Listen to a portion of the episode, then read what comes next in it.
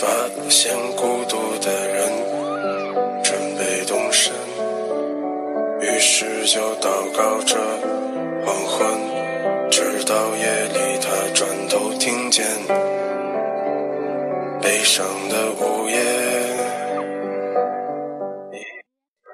周末被闺蜜 Q 小姐约出来喝下午茶，简单的男孩特别清秀，微笑之余还不忘把纸巾叠放托盘，细小的动作让我们不约想起一个人。我认识 Q 小姐是在大学，她是家里的独生子女，父母不舍得她出省读书，就在本地报了学校。在遇见 W 先生之前的二十年里， Q 小姐过着温吞水一样的生活。我笑着比划 W 字样，他顿了顿，抽出钱夹照，把钱包递给我。透明的钱夹下有一个男孩挂着工作牌，腼腆地坐在楼梯上。照片背面写着：“你所有的样子我都喜欢。”没错，这是 W 先生曾经对 Q 小姐的许诺。看到他回到海岸，就请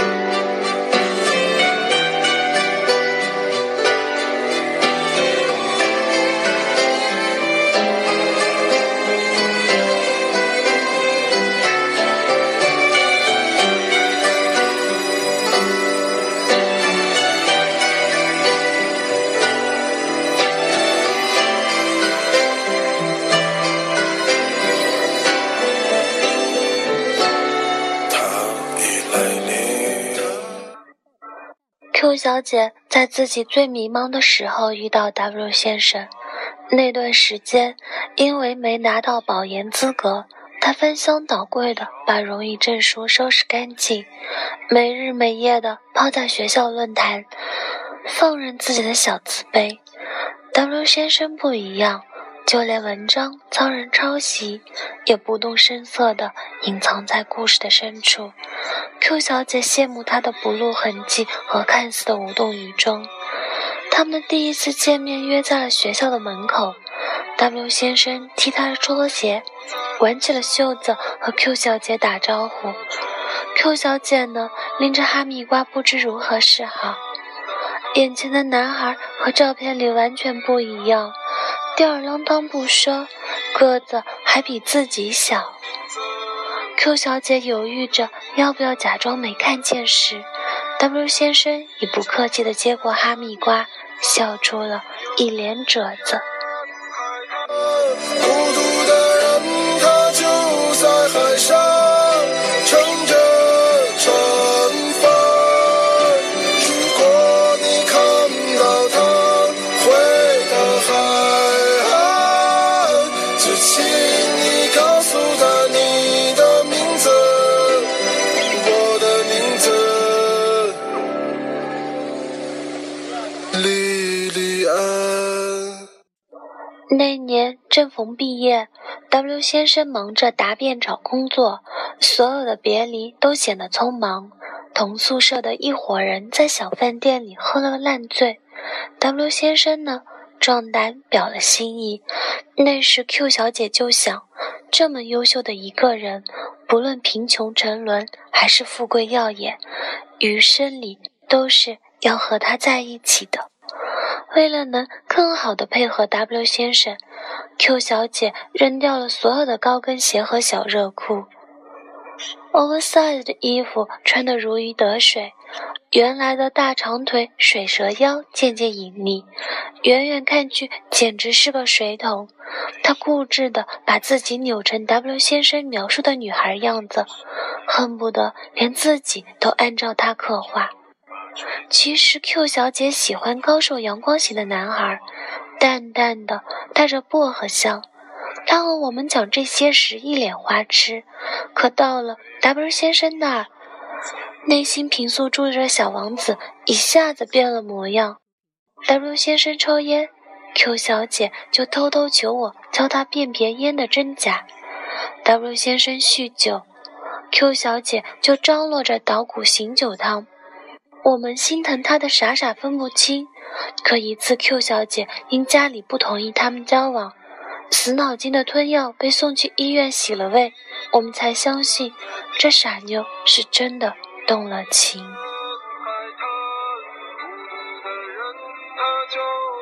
海上乘着船帆，如果你看到她回到海岸，就请你告诉她你的名字，我的名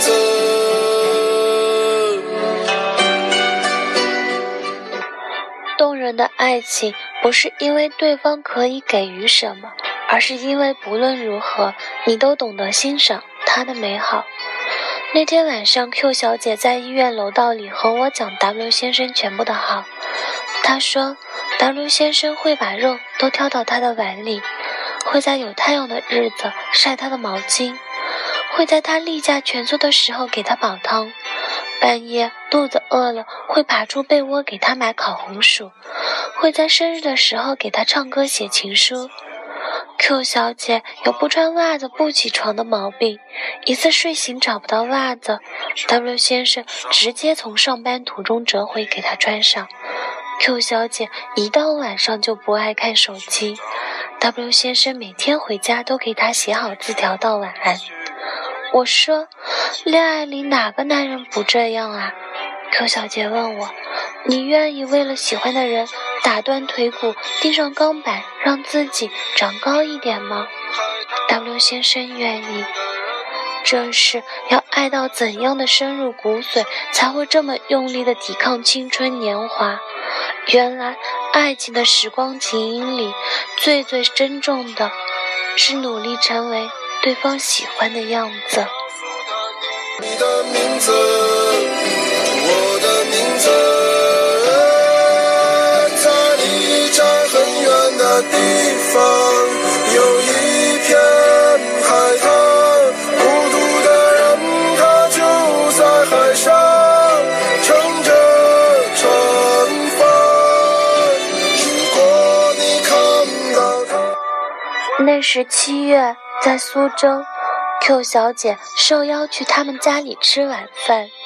傍晚时分 ，W 先生骑车来接她。穿一件日常的棉布 T 恤，头发很短，车子是老式的凤凰牌，后座上垫着毛巾。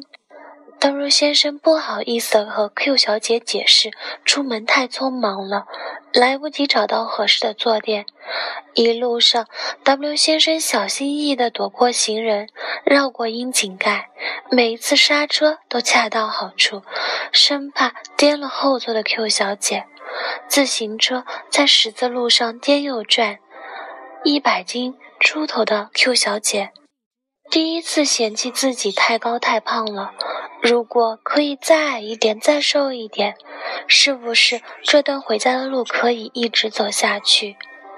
吃过晚饭， W 先生便戏法地拿出吉他唱起了歌，那种深邃固执的气势拉扯着 Q 小姐掉进暗恋的泥沼。她暗暗地告诉自己，这么美好的男孩为什么不可以属于自己？后来当 Q 小姐偎依在 W 先生怀里，她偷偷发短信给我说，遇到过那么多的人，终于找到了要嫁的那个。收到黎明，一直到那女子推开门离去，她自言自语，在离这很远的地方。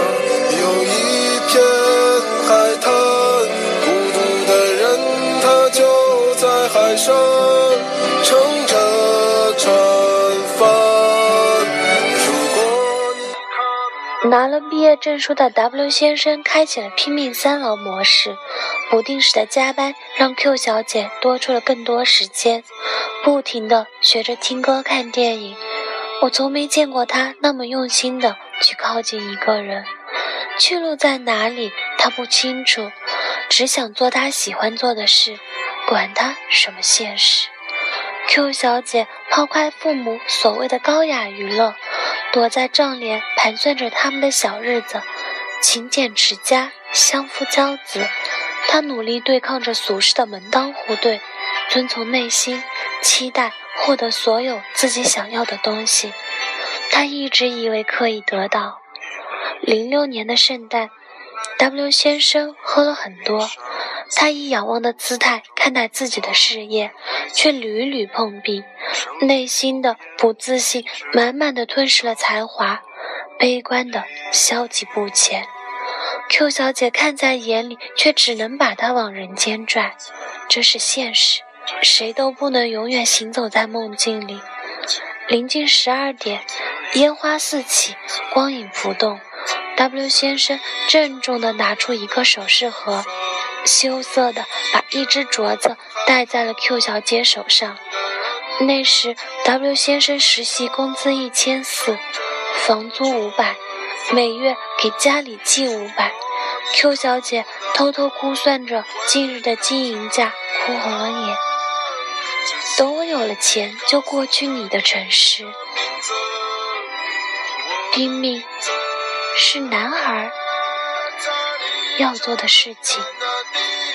他规划了物质包裹的幸福生活，却不知道一千万、一百万、十万、一千、一百、十块、一块，都不是 Q 小姐想要的生活。相濡以沫的爱情是彼此搀扶，应对外界的变动，超越他们的影响，成为对方最注重的人。W 先生一直以为那是 Q 小姐想要的生活。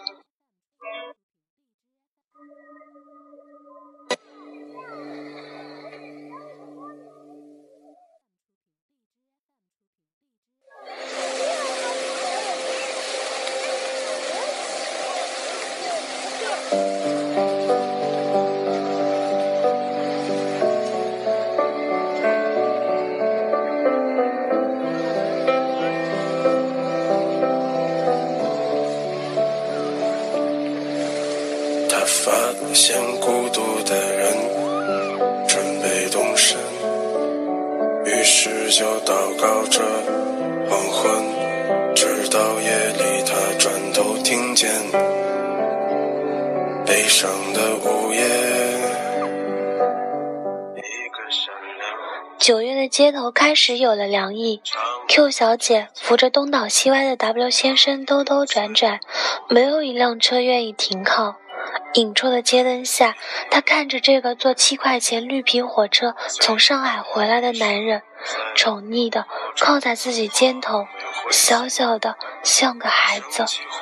爱情里最艰难的不是距离，而是走着走着落入俗世的规则，不敢前行。再见 Q 小姐是在上海，举杯间无意瞥见手腕的细镯，大家心照不宣的什么都没说。 W 先生缺席的这些年， Q 小姐已经懂得了底线和分寸。那些迷恋 W 先生的日子绽放得太快，快得来不及沉溺在崇拜和包容的幸福里，就草草的收了尾。 W 先生说，你唱歌时老跑调，可是我喜欢你全情投入的孩子气。W 先生说，你做错事总狡辩，可是我喜欢与你四目相投的小倔强。W 先生说，从现在开始，我会一直在你的身边，爱着你，信任你，包容你，做你喜欢做的事情，唱你喜欢听的歌，成为值得你托付的人。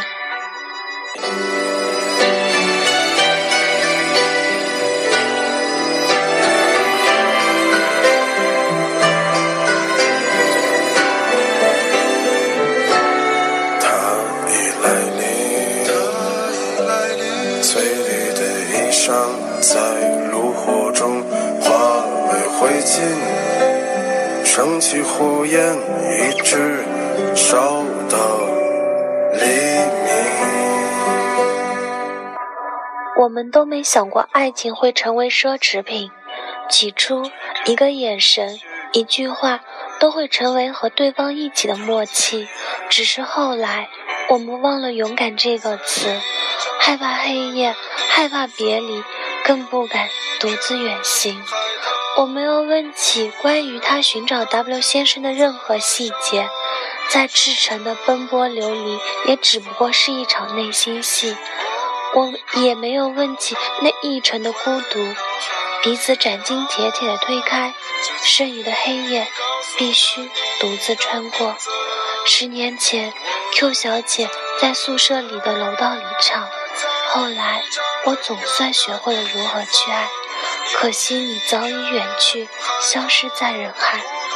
后来终于在眼泪中明白，有些人一旦错过就不在。十年后 Q 小姐告诉我，每次回学校路过书页室，她都会踮脚张望，书页室的老位子上更迭着病号，见一次她就相信，即便错过也总会在未来的某个时段重逢。因为在那儿 W 先生对她说，你所有的样子我都喜欢。